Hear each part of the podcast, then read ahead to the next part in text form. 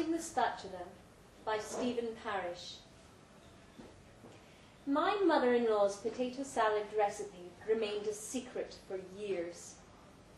The family often convened behind her back to debate how best to extract it from her, to ponder what the consequences would be if she didn't pass it along before going to heaven, to wonder how we'd cope with the loss. Rich and creamy.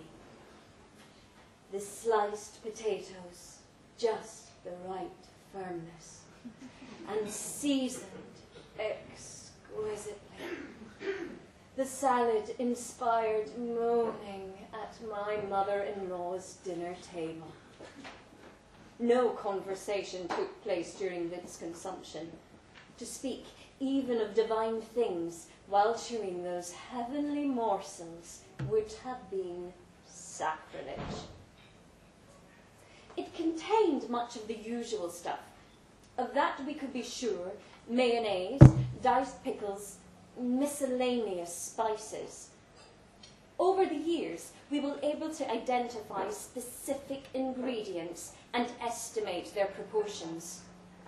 But one ingredient eluded us. We knew it was there.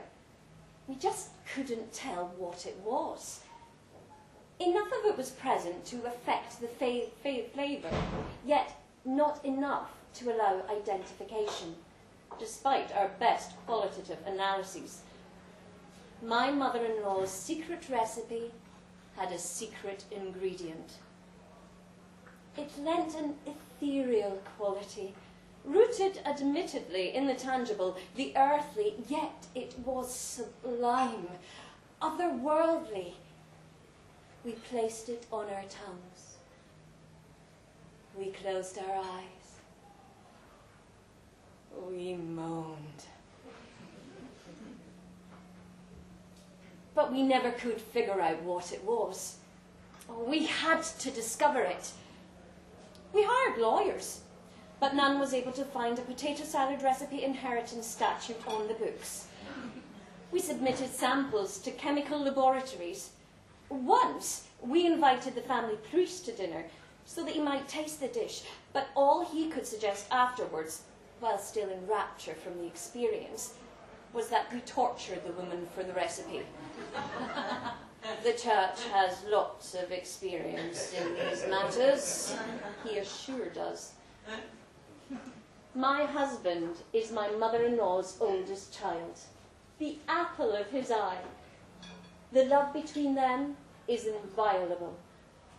We turned to him, thinking perhaps an appeal to emotion would do the job.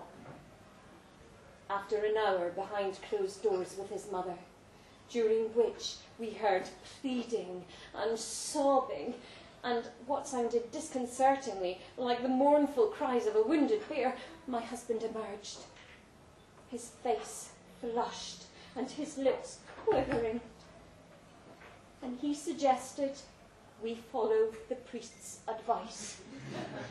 Rack the bitch. We tried tricking my mother-in-law into thinking she only had hours to live. We dressed up in white sheets, masquerading as ghosts of meals yet to come, and haunted her bedroom. We recruited a distant cousin to pretend to be a cookbook author willing to pay millions for the recipe. Nothing worked. My mother-in-law only smiled wanly at our efforts and kept her cussed mouth shut. Time to get the priest, I concluded. The consent was unanimous. But my mother-in-law is wise. Aren't they all? She knew the time had come to select a potato salad recipe heir, or else face the rack. I confess that after having suffered years of frustrated longing, I hoped she'd opt for the latter. That is, until I found out her selection was me. It was a balmy autumn day. The call was ordinary. "Can you come over for a minute?" Naturally. I always came when my mother-in-law called. When I arrived, she handed me the key to the basement door and beckoned me with her index finger. "Follow." She led me into the corner of the basement, where she pulled a string switching on a light bulb that protruded nakedly from the cement wall. The light glowed in muted orange, diffused by dust and sagging cobwebs. She looked around to make sure we were alone. I did too, although it was quite a stretch to imagine anyone lurking among the cardboard boxes and shriveled spiders. She leant towards me, placing her lips by my ear. She hesitated. I stood motionless, my pulse rising. A solemn silence enveloped the space around us. She whispered a solitary word. "Secret ingredient." At first, I was stunned. What originality, I thought. What genius! The great poets of centuries past would be stricken dumb by its bold freshness, its novelty, its virtuosity. Few people before me had experienced such enlightenment. Nicholas Copernicus, when he discovered the heliocentric theory. William Shakespeare, when he penned Hamlet. Lyle Lovett, when he saw Julia Roberts naked for the first time. I dropped to my knees and gave thanks to my mother-in-law, to my parents for the selfish debauchery that spawned me, to Plato's realm of ideas, where my mother-in-law's potato salad surely represented the ideal of all potato salads in the vulgar terrestrial domain.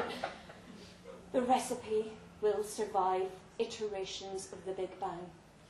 At every scientific revolution to come, when 19th century physicists postulated the ether, wrong though they were, they unwittingly constructed a medium, an affirmation, a metaphysical stamp of approval for the perpetuation of my mother-in-law's potato salad.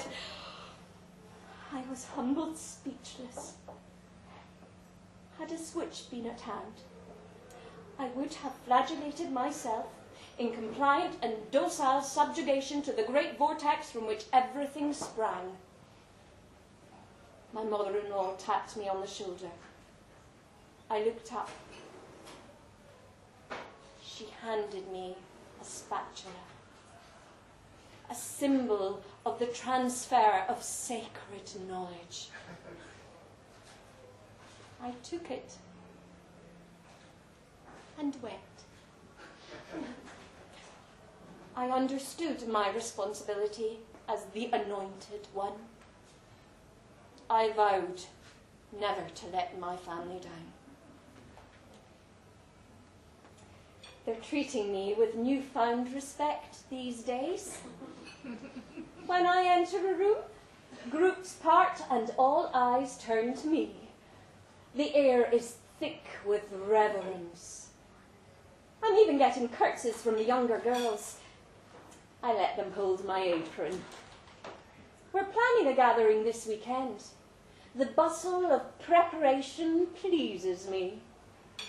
I happened to spy a couple of my uncles secretly building me a new kitchen counter. I'm touched. The counter is large and rectangular, like a medieval door. It has ropes, spools, and a hand crook. Looks like I'm going to be making a lot of potato salad. I can't wait to try it out. A big crowd is expected.